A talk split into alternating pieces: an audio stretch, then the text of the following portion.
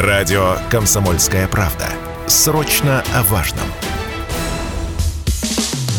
Что будет? Честный взгляд на 13 февраля. За происходящим наблюдают Игорь Виттель и Иван Панкин.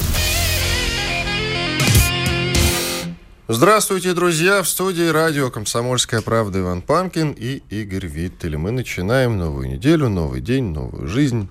Что еще нового? С понедельника, я тебя, э, прежде чем мы начнем новую жизнь, я бы тебя хотел поздравить со старой. Сегодня, между прочим, Всемирный день радио. Я думал, Всемирный день старости. Э, там много сегодня интересного. Вот вчера был вообще день хомяка. Вот надо отмечать. День сетевого хомячка. Но я тебя поздравляю слава с днем радио, день, дорогой с, коллега. Слава богу, что не день сурка. С чем ты меня поздравляешь? С Всемирным днем радио. А, да, взаимно. Начинаем наш эфир. Друзья, перед тем, как мы начнем, я напомню, что на канале радио «Комсомольская правда» в YouTube идет прямая видеотрансляция. Обязательно заходите в YouTube, ставьте лайки под трансляции, дизлайки, как хотите. Там работает чат, задавайте свои вопросы. В середине и в конце этого часа, и в середине следующего будем отвечать. Также там есть комментарии, которые можете оставлять. Жалобы, предложения, темы гостей, все предлагайте, значит, обсуждайте наш эфир, обсуждайте Виталя, ну и так далее. Все, можем начинать. Великие события, между прочим, намечаются на 24 февраля, но анонсированные не нами, а Украиной. Украина в лице главы ее МИДа, то есть Министерства иностранных дел, пожелала нам, значит, ну, кроме всего прочего, пожелала, что нам э, зубы-то повыбивают вот в самом ближайшем времени. Ну, обещают они это Ну, не зубы повыбивала, они ну. обещают, что какие-то будут приняты решения на разных уровнях, международные. Великие события. Нас, нам все погрозят события. пальчиком и выразят глубокую озабоченность. Я-то вообще надеюсь, Лучше что... озадаченность пусть. Неважно. выражают. Я вот думаю, что, по идее, конечно, Украина должна 24 февраля выйти и сказать словами Бориса Николаевича Ельцина «Я устал, я мухожук» и, в общем, на, на этом и уйти. Но грозится, э, ну, слушай, грозится только один, по-моему, там это Нет, глава... они все грозятся, прекрати. Речь ну, идет г... о господине Кулебе, Кулебе который да, глава ну, МИД, я сказал об этом. Да, и он как бы говорит, что вот нам сейчас в Генассамблее ООН и ее сторонники готовят резолюцию. Ну, вот что Но может... сама формулировка «великие события», ну, сам понимаешь, да? Какие такие великие события могут быть? Все великие события прямо сейчас происходят уже на фронте максимально великие, более великих событий я даже представить себе не могу. Что, что еще может сделать господин Кулеба вместе с остальным мировым сообществом такого великого, чтобы мы удивились? По-моему, после того, как они отжали наши золотовалютные резервы и продолжают это делать, что еще да более не отжали великого? они, найти их не могут, слушай. Это мы проходили. Какую часть все-таки отжали, плюс, да, даже Швейцария же да, подключилась к этому моменту. миллиардов э, заморозила. А больше, ведь, вот что любопытно, были. что любопытно, Швейцария чем славится-то? Тем, что она никогда не участвовала ни в каких заварухах. Я имею в виду не то, что физически и лично. Она, в принципе, всегда абстрагировалась от всего того, что происходит. Именно поэтому у них самая крепкая банковская система. Это даже я знаю.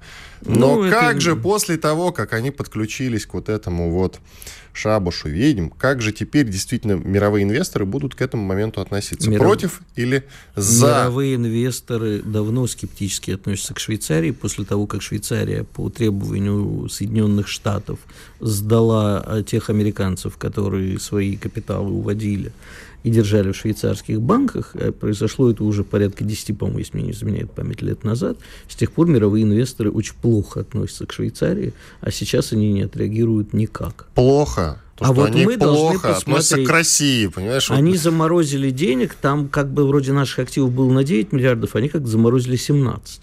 Вот умеют это- читать люди. Умеют читать в свою Умеют пользу. Но я тебе уже говорил, мы со швейцарцев должны получать а, вместе с государством Израиль за то, что они как бы хранили э, вот все, что в концлагерях там. Золото Гитлера? Да, все. Нет, не золото Гитлера. Ну, это всё то, золото что как бы Гитлера называется. конфисковалось у евреев в свое время. Ну, вот, э, я понял. На чем они разжирели, швейцарские банкиры во время войны? Они как бы не участвовали, но при этом участвовали такими вещами. На чем разжирели поляки? Еще давай поговорим. Дуда, президент этой замечательной страны, заявил, что если Россия победит Украину, то надо думать, что Западу срочно необходимо поставлять оружие. Не-не, он наоборот сказал. Он сказал, что если Запад сейчас срочно не даст вот все и сразу, то Россия, скорее всего, победит.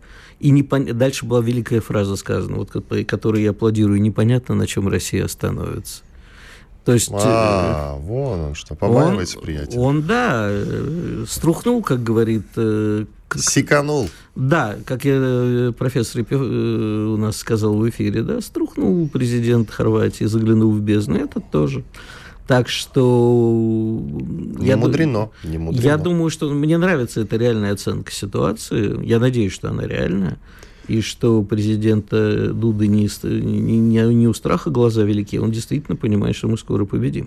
Слушай, в таком случае нужно поставить вопрос по-другому. Я-то всегда по наивности думал, почему поляки больше всех после Соединенных Штатов помогают Украине.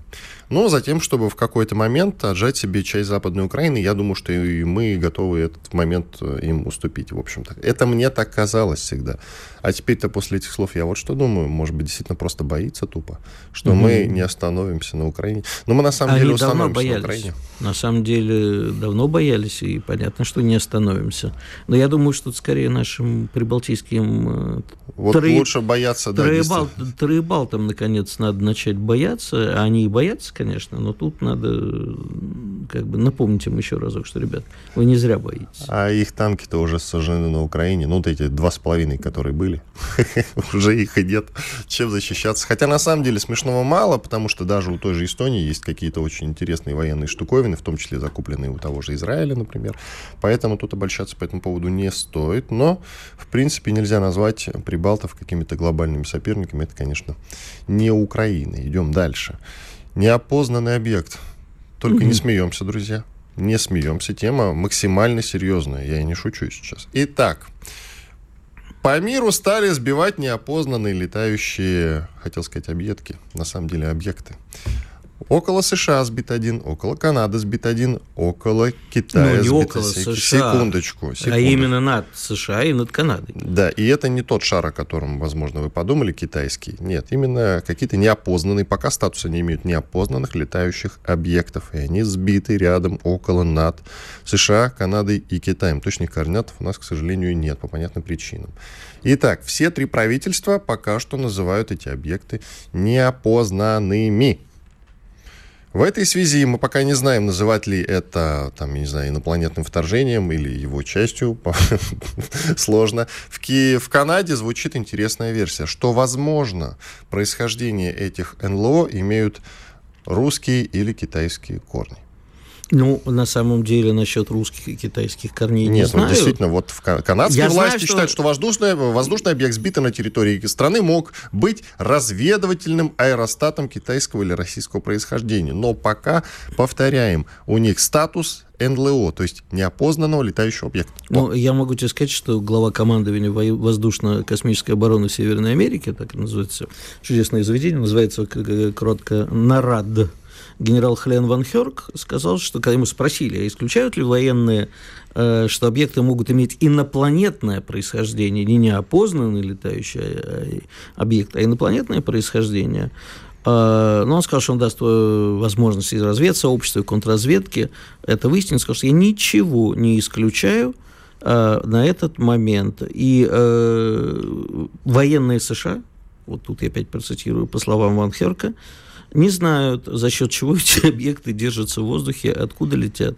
Мы не просто так называем их объектами, а не воздушными шарами, сказал он. А причем объект, который сбили над озером Гурон, имеет восьмиконеч... восьми... таким, форму восьмиконечника, и из него висели какие-то нити. Вот теперь представим, что мало нам было всего этих землетрясений, а Третьей мировой войны, которая ожидается со дня на день, тут нам еще инопланетяне прилетели. Ну, в Третью мировую войну, ты знаешь, я не верю. А в инопланетян? Больше, чем в Третью мировую войну, скажем Ты так. знаешь, один мой приятель сказал очень хорошую фразу по, это, по поводу этого. Он сказал, говорит, если военные США а, сбили действительно что-то инопланетное, которое способно летать между планет, и вообще такое, значит, у них должна быть более развитая технология, более высокий разум. А что ж они их сбили-то тогда? Почему они дали себя сбить? Они дебилы что-нибудь? Представляешь, там сейчас только инопланетян дебилов не хватает. Вот если сейчас еще у нас, э, что там у нас, апокалипсис, вроде не обещал откровение Анна Богослова, это инопланетян дебилов, но можно и так там почитать внимательнее. Все это шуточки. Но это сегодня... не шуточки абсолютно. Сегодня у нас будет геостратег в эфире школьников. Я ему вопрос задам обязательно. Я считаю, Скажите, нужно... пожалуйста, а вот, ну вот завтра выяснится, что это реально какие-то инопланетные объекты. Без шуток. Прилетели поставить Украине да. самое современное инопланетное оружие. Лучше русским. Друзья, делайте ставку на русским. История подсказывает, что э, русские всегда побеждают. А вот насчет Украины я ничего не знаю. А там же с ними Болгария, которая всегда делает неправильный выбор. А там же с ними какие-нибудь хорваты. Подожди, то же подожди, самое. все было не так. На самом ну, деле... когда, да, это в Болгарии скажут, нет, нет, что нет, все было не так. А, а, примерно 100 тысяч лет назад, ну, допустим, 100 тысяч лет, может быть, больше, планета существовала, на ней была развитая цивилизация, но потом украинцы устроили на планете такой бардак, они же скажут, что они были первыми жителями планеты, что просто в результате разумная часть Украины собралась и улетела в космос на другую планету. А вот сейчас они вернулись объяснить украинцам, что поражение их э, необратимо. Сдавайтесь, ребята, русским.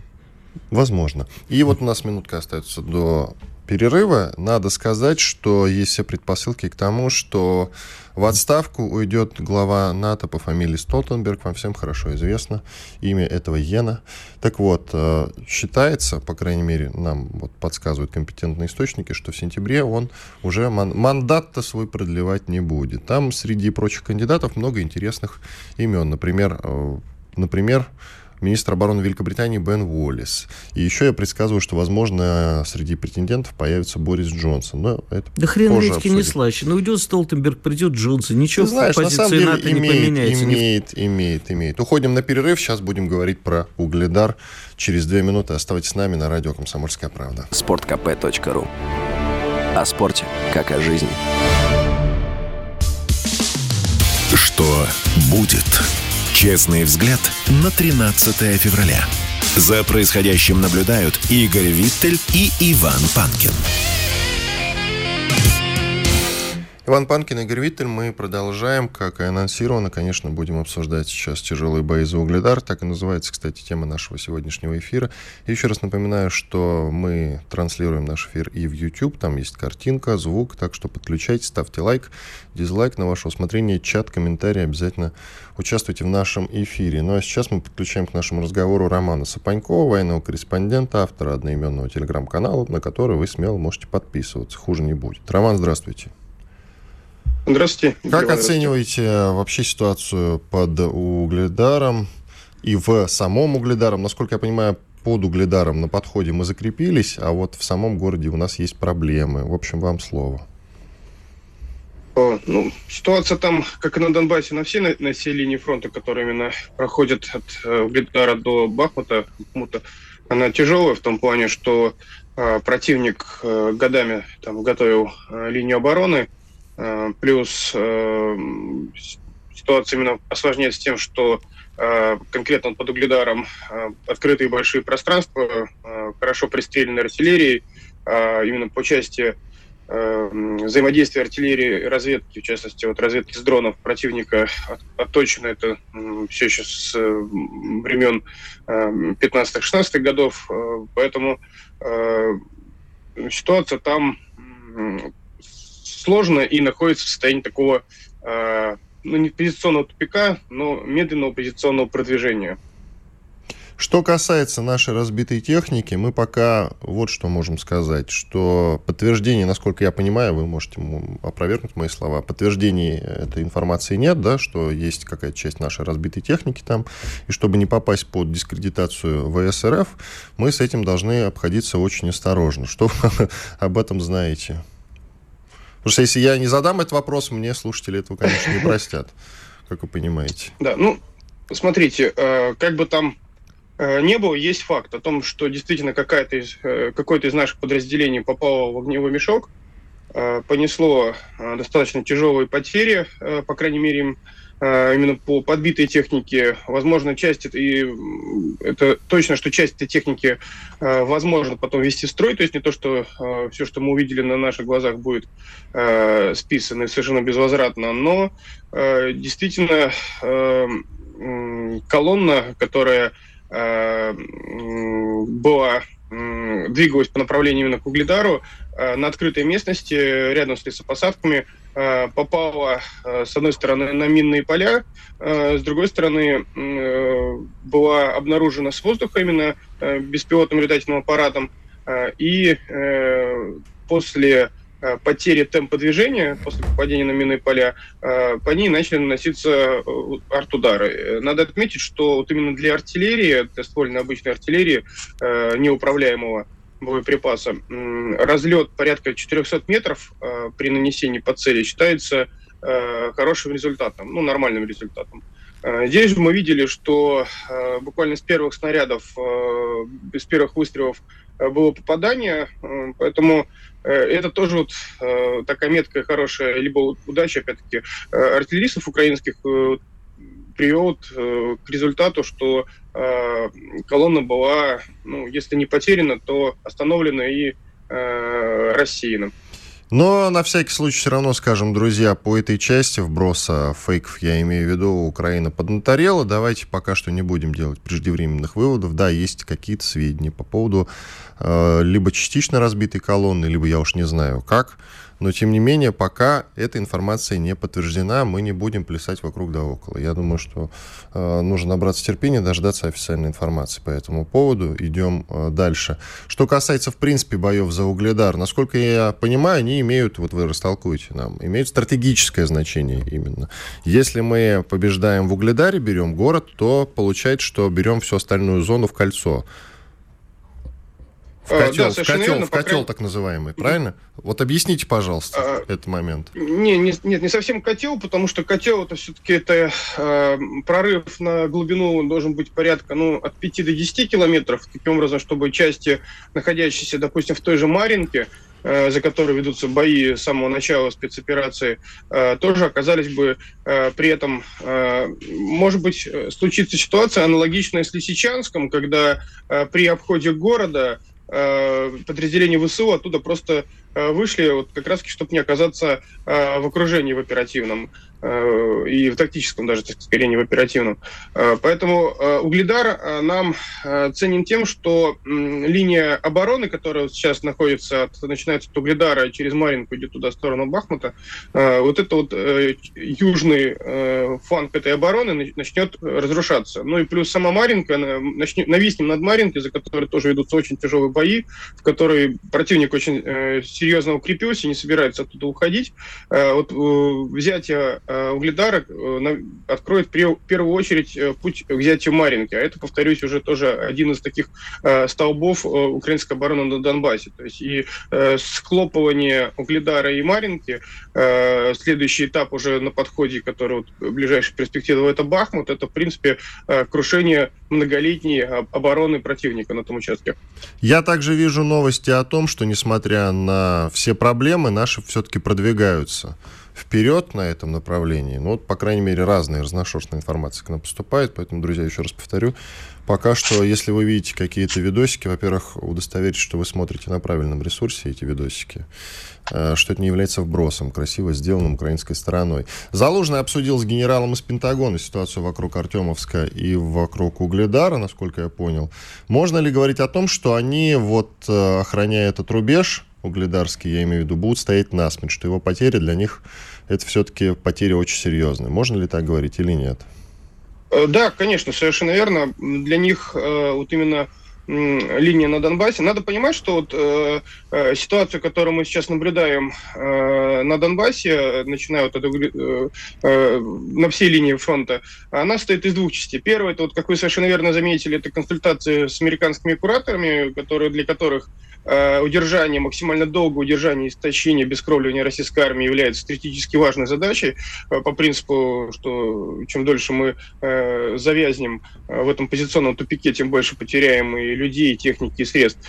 Второй момент – это внутриукраинский, это начиная вот э, с тяжелой, с тяжелой осени, в которой очутились наши вооруженные силы, это вот Харьковское направление, это э, сначала проблема на Херсонском направлении под Дучанами, потом уход вообще с правого берега, это э, мощная идеологическая э, поддержка украинского общества. И э, надо вот э, обратить внимание, что э, все высшее руководство э, Украины уверяло, что отступления с украинской стороны больше не будет, не будет больше там, потери городов уровня Мариуполя, Э, будут только наступления. Поэтому, естественно, что они э, будут держаться э, зубами, и вот уже в сети достаточно много видеообращений с того же Бахмута со стороны э, солдат ВСУ о том, что давайте мы все-таки отсюда уйдем, очень большие потери, подразделение разбиты, потерял боеспособность, мы не можем держаться, но тем не менее им э, все равно говорят, держитесь, стойте, мы оттуда никогда не уйдем и э, будем там оставаться навсегда.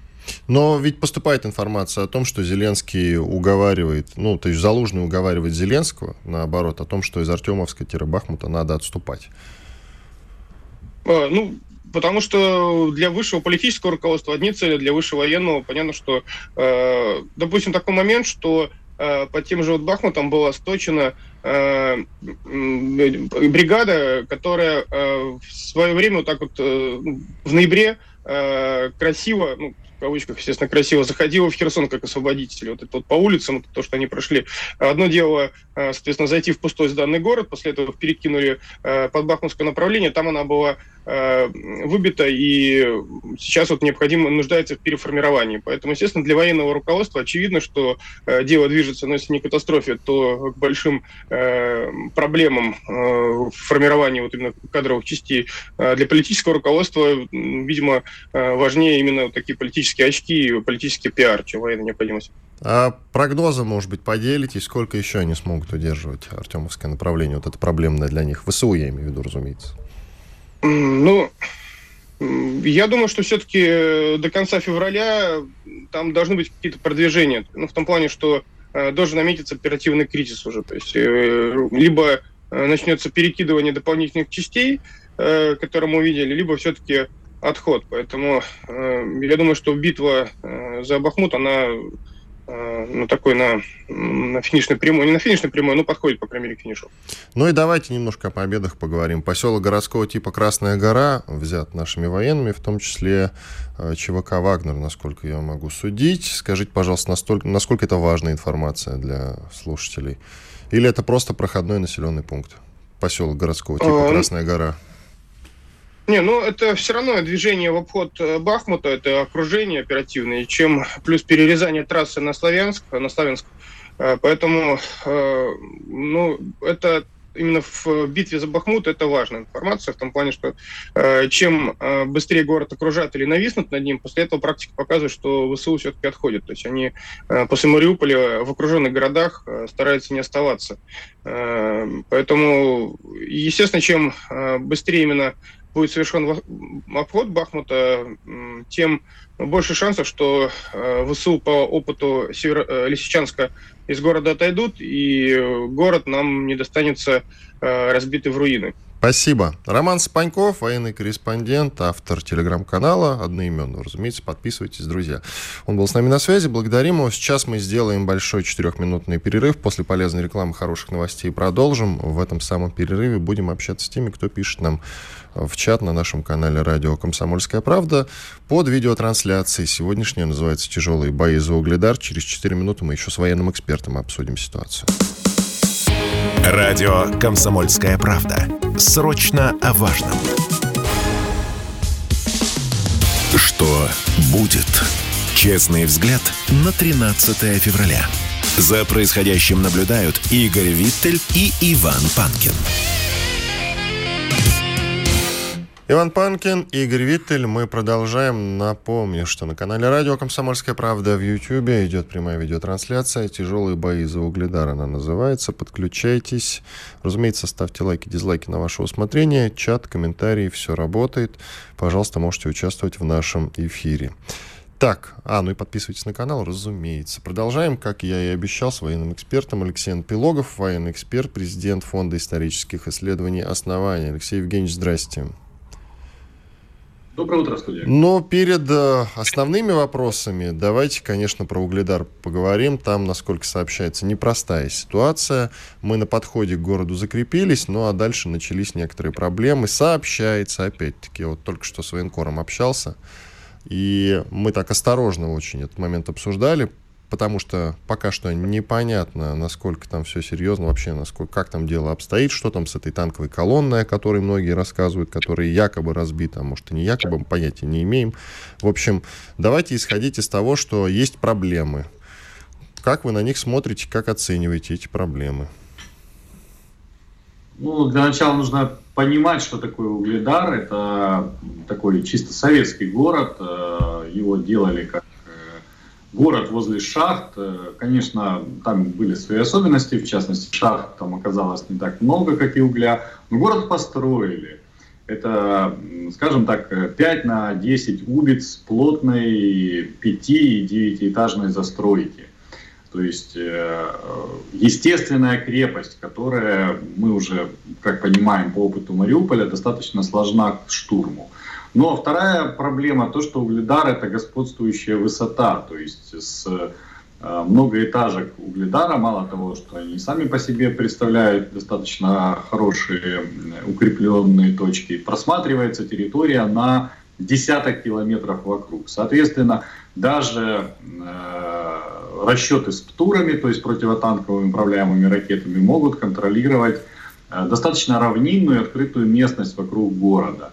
Я напомню, что как раз вот украинская армия использует советские ПТУРы, а советские ПТУРы отличаются тем от джавелинов и лавов, что имеют очень высокую дальность. Даже старые э, противотанковые управляемые ракеты, такие как «Конкурс», могут бить на 5 километров. Соответственно, перемещение всей бронетехники – да и вертолетов низколетящих, потому что мы видели уже, как из той же самой украинской Стугны снимали наши вертолеты, повреждали или даже уничтожали, возможно. Поэтому это представляет большую опасность. Ну и вообще, как, бы, как мы уже убедились по опыту Украинского театра военных действий, штурм плотной, э, многоэтажной жилой застройки, он представляет из себя всегда большую проблему. Э, еще э, пока еще есть такая ситуация, что не перехвачены дороги из Угледара, которые идут, соответственно, в тыл. Поэтому украинская группировка пока еще, в отличие от Бахмута, где уже все очень печально для украинских сил, в Улидаре может проводить по-прежнему ротацию подразделений, вывоз раненых, подвоз боеприпасов, и это тоже осложняет штурм. Но, как мне кажется, сейчас уже вот те первые успехи, в частности, закрепления в предместьях, там, дачных массивах, которые окружают Угледар, это позволяет осторожно говорить о том, что э, в дальнейшем э, наступление на Угледар будет развиваться, и в том случае, если эта опорная точка будет взята, тогда уже у украинской стороны будут большие проблемы, потому что, еще раз подчеркиваю, это господствующая высота на все, во все стороны, то есть и соответственно, в тыл к украинским а, позициям тоже. Ну, давайте успокоим людей, что даже несмотря на некоторые проблемы, все равно Угледар так или иначе будет взят, мы вытесним оттуда ВСУ.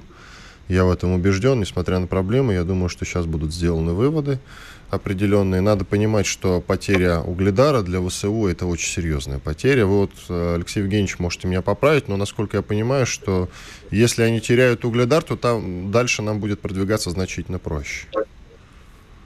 Ну да, я же еще раз подчеркиваю, что за угледаром уже какие-то естественные преграды, высоты, за которые можно закрепиться, их гораздо меньше, они вплоть, собственно говоря, до речек Самара и Волчья, там достаточно открытая местность и нет естественных преград, и плюс это отвечает за весь южный фланг вообще Донецкой группировки. И а, если этот южный фланг обрушивается, то создается уже угроза основным позициям украинской армии в районе Курахова, Авдеевки, ну туда вот на север, который до сих пор а, рассматривается как основная угроза для Донецка, откуда осуществляются ракетные и артиллерийские обстрелы столицы ДНР. Поэтому, конечно, Угледар это очень важно, и поэтому именно из-за этого, ровно таким же образом, как и за Бахмут, украинская армия цепляется за Угледар, перебрасывая постоянно туда э, подкрепление, пытаясь удержать эту стратегическую позицию.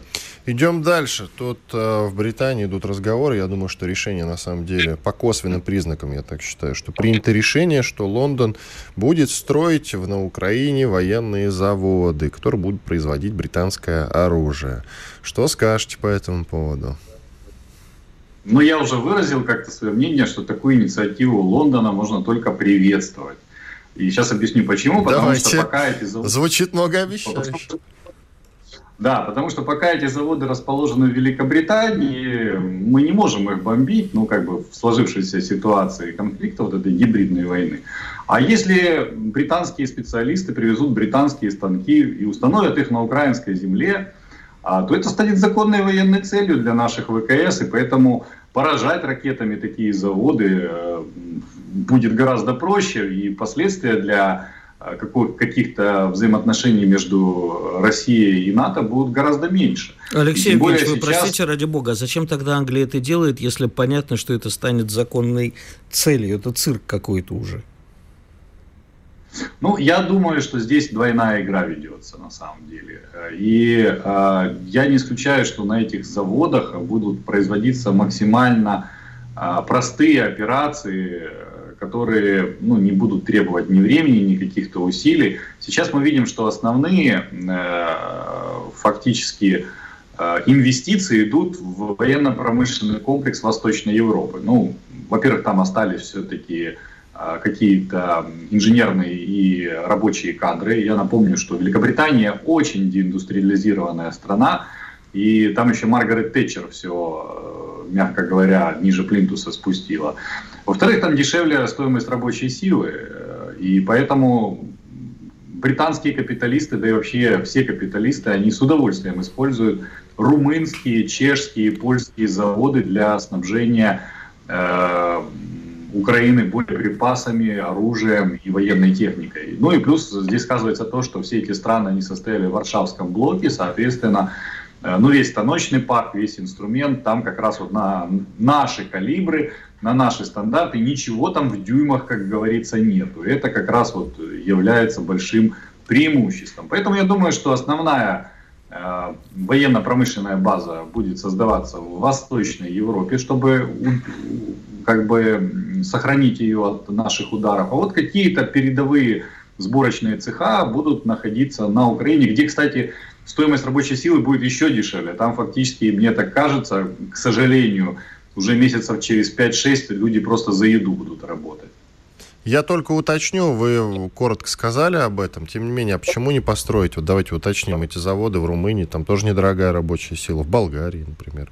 Все же рядом. Ну так это и строится. Сейчас, допустим, все танки Т-72, которые попадают на Украинский театр военных действий, мы знаем, что они проходят доработку в Чехии. Именно там дорабатывались э, польские танки. И там же были перехвачены танки, которые должны были быть э, модернизированы для Марокко, и их тоже поставили на Украинский театр боевых действий, а Марокко сказали, ну, вы тоже теперь в коалиции. На что, в общем-то... Заморочили, короче, Марокко.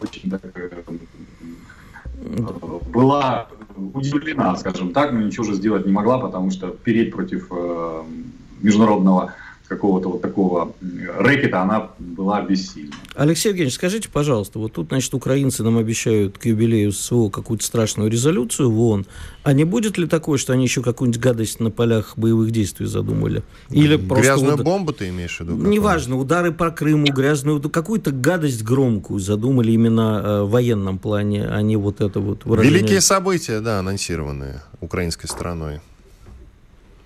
Ну, я думаю, что мы должны всегда таких каких-то гадостей и подлостей ждать, потому что украинская сторона показала, что они не только чижиков едят, э, как писал наш классик, а они в самом деле подлости великие делают. А, можно вспомнить и Крымский мост, можно вспомнить и попытки удара по Севастопольской военной базе, и постоянные обстрелы э, пограничных территорий Российской Федерации которые ну, идут, но поскольку это там небольшие населенные пункты, э, не производит такого большого резонанса. И даже удар по э, базе стратегической авиации в Энгельсе, это тоже мы можем вспомнить. А, поэтому я думаю, что э, Украина сейчас активнейшим образом работает с тем, чтобы скопировать российские герани. И мы видели вот сейчас, они якобы показали запуск собственного дрона, который они будут а, стараться терроризировать э, фактически российскую территорию, скорее всего. И я думаю, что кроме резолюции они постараются сделать что-то на э, поле боя. Потому что, подчеркиваю еще раз, это вот существующая война, она же идет не только на земле, не только в коридорах и кабинетах. 20 секунд, ООН. Алексей Евгеньевич, 20 секунд. Она идет еще и в информационном пространстве. И я желаю вам всего хорошего на этом информационном Спасибо, фоне. спасибо, спасибо. Алексей Пилогов, военный эксперт, президент Фонда исторических исследований оснований, был с нами на связи. Мы делаем перерыв. Через две минуты продолжим. Иван Панкин и Игорь Виттель с вами. Радио «Комсомольская правда». Мы быстрее телеграм-каналов. Что будет? Честный взгляд на 13 февраля. За происходящим наблюдают Игорь Виттель и Иван Панкин. Иван Панкин и Игорь Виттель, мы продолжаем. Что-то ты как-то сегодня особенно бледноват, Игорь. Почему бледноват? Питаешься плохо, признавайся. Да, питаюсь плохо, потому что в магазинах ничего нет. Ну, выставлено... что ты так сразу? Я, я с саспенса хотел немножко добавить. Со... А ты сразу рас, раскусил. раскусил. Со саспенсом. А, да, раскусил, о чем я, значит, хочу порадовать, чем хочу порадовать нашу аудиторию.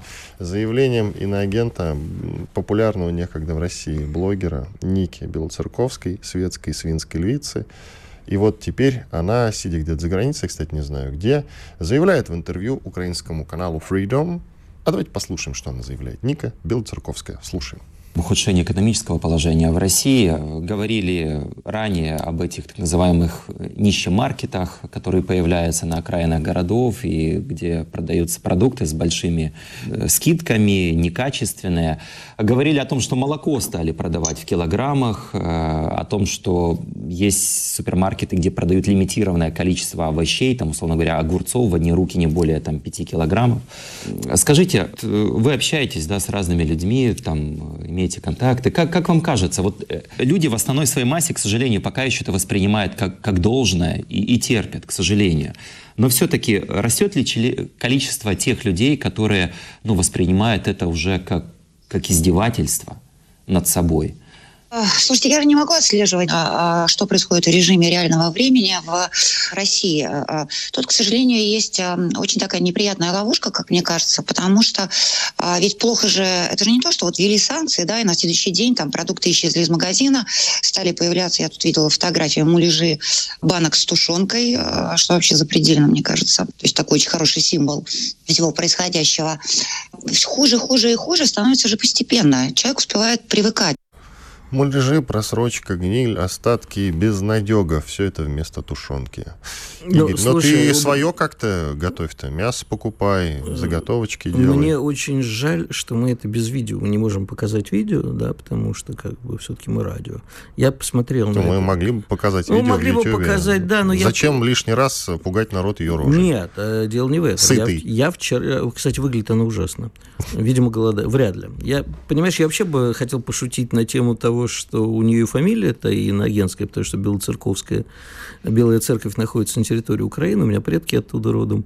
А, но поскольку я хорошо знаю ее мужа, шутить на эту тему не буду. Да что ты все ее мужа-то боишься? Успокойся уже. Э, Второй значит, раз об этом говорим. Прекращай, и, идем и, дальше. И я хочу тебе сказать, что, конечно, выглядит она как такой человек либо очень психически нездоровый, либо наркоман.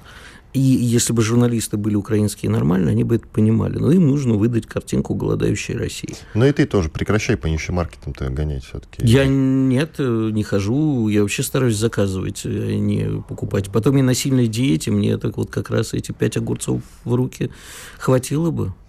А тушенку я люблю. Мы, может быть, тоже походим на этого журналиста и на эту дуру. Иногда да. Иногда, да, походим. Тем, что обсуждаем такие темы, как э, чешский курорт Карловы Вары. Туда летала Победа, насколько я помню, да? Не знаю, я не да. летаю Победы принципиально. Ну, конечно. Белые, дело ко... не в... белые нет. кости, голубая кровь. Нет, дело не в этом. Они абсолютно хамски со мной обратились пару раз. То я есть решил, зачем мне на хамск? Когда? Один раз летал или два. Так вот, Карловы Вары оказался под угрозой закрытия из-за оттока э, туристов из России. Ну, то есть э, туристы из России на Победе-то перестали туда летать. Ну, Кстати. я тебе могу сказать, что это мы, конечно, конечно, можем там, вот, как ты говоришь, выдавать желаемое за действительное, преувеличивать про замерзших европейцев. Я в свое время, э, в какой-то момент, когда наши из Юрмалы убрали вот этот фестиваль, я не помню, гласящий... Новая, новая волна, волна, да, новая да. волна и так угу. далее. А, э, не секрет же, что Юрмала вообще это русские чисто курорты, и половина, если не больше недвижимости там куплена россиянами. Я думаю, что три четверти. В самолете, когда летишь, всегда в Ригу, видишь людей, которые наши звезды туда летят. Все давно там понакупали недвижимость. Конечно, сейчас а эти звезды разделились на тех, кто принял сторону Украины и по-прежнему в Юрмале. Но я наблюдал сразу после новой волны, а, насколько случился оттек, э, отток э, из Латвии. И то же самое с Карлами Варами. А там не только русские, там же на самом деле громадное количество русских из Америки летал туда отдыхать, традиционный русский курорт. Э, со времен революции ничего не изменилось, и поэтому сейчас им действительно тяжело. Потому что это такой специфический курорт, где люди ездят поучиться, э, полечиться. В основном ехали русские с деньгами из России, из Америки. Да, кстати, не то чтобы с деньгами. Туда вот до коронавирусных времен, это 20-й год, там плюс-минус 19-20, я же как раз в Европу летал через вот Чехию, я был через Карловы Вары, по-моему, я что-то забыл. Я был в этом городке, угу. но он ни о чем сам по себе. Да? Я там проездом был буквально. Он абсолютно пустой, там делать нечего, вот вообще. И я подозреваю, даже там каждая копейка на счету, поэтому любой турист имеет для них значение. Шутить на этот счет, я думаю, что смысла нет. Идем дальше. Newsweek пишет, а это авторитетное издание, что европейское турне Зеленского указывает на его отчаяние. Так я это об этом говорил, что Newsweek. Я, когда мы с тобой говорили, сказал, последняя отчаянная гастроль Зеленского. Сейчас отдадут все, что есть, дальше отдавать не на что. Поэтому он и поехал. Вывод. Newsweek слушает нас может быть, Newsweek слышит нас, потому что ты меня не слушаешь. Когда я это говорю, это типа, ну, сказал там ну, Виталь. А извини, когда... Newsweek немножко а поавторитетнее News... тебя, прости. Слышь? Извини. Я вообще ну, а как? Как говорил Михаил Захарович Шуфутинский в этой песне, я в большом авторитете, так что не надо. Шуфутинский говорил, что я переверну календарь. Я календарь да. Да, да. Идем дальше. Все, хватит петь, я тебя уже просил об этом. Идем дальше, а там еще есть хорошие Ты новости. Хочешь сказать, например, что мое пение запрещено Конвенцией о жестоком обращении с военнопленными Женевской? Химическом оружии, да, угу. и так далее. И биологическом тоже. Да и вообще запрещено, я так думаю. Хорошо, ладно. Порошенко предлагал Путину забрать Донбасс. Об этом сообщил уже не Ньюсик вовсе, а украинский-российский, русский политик Виктор Медведчук, которого недавно мы, которого недавно мы обменяли, в общем, который недавно Задолбали в России. Что-то он в последнее время активизировался. Зад... Статья, интервью вышли вот по отдельности. Теперь прямо вот слив. Э, а вот интересно, с какой целью такое сливается? Не знаю, не знаю. Ведь... Так вот, он э, заявил, что Порошенко, будучи в должности президента Украины, предлагал президенту России Путину Значит, забрать ну, Донбасс. давай логично порассуждаем. Либо он хочет э, облить помоями Порошенко и сказать, как может президент Украины хотеть такое. Либо это намек на то, что русским предлагали Донбасс, а русские не согласились угу, типа вот. Угу. Если такое сливается через Медведчука, которого мы якобы раскручиваем в последнее время, не мы с тобой, хотя мы тоже, что видим, приложили к этому усилия. Нет, мы как-то скептически относимся к нему вдвоем. Ну, все равно обсуждаем хотя бы это, то, в общем, это какая-то очень дурно пахнущая вонючка. Ну, с чем она связана, действительно? Вот, вот здесь надо... бы порыться, покопаться, но непонятно. Я очень... Я, давай так вот, чисто мое личное оценочное суждение, что вряд ли Порошенко такое мог предлагать. Но с его слов так. Я цитирую сейчас Медведчука. «Я могу вам сказать, что Порошенко и в разговоре со мной неоднократно говорил, скажи ему, пусть заберет». Ему это Путин. Э, -э это не значит, что Порошенко готов отдать. Пусть типа придет и заберет, а ты попробуй возьми. Это вот совсем другая интонация не предлагал Путину отдать Донбасс, а типа, ну, приди и возьми, попробуй, если силенок хватит.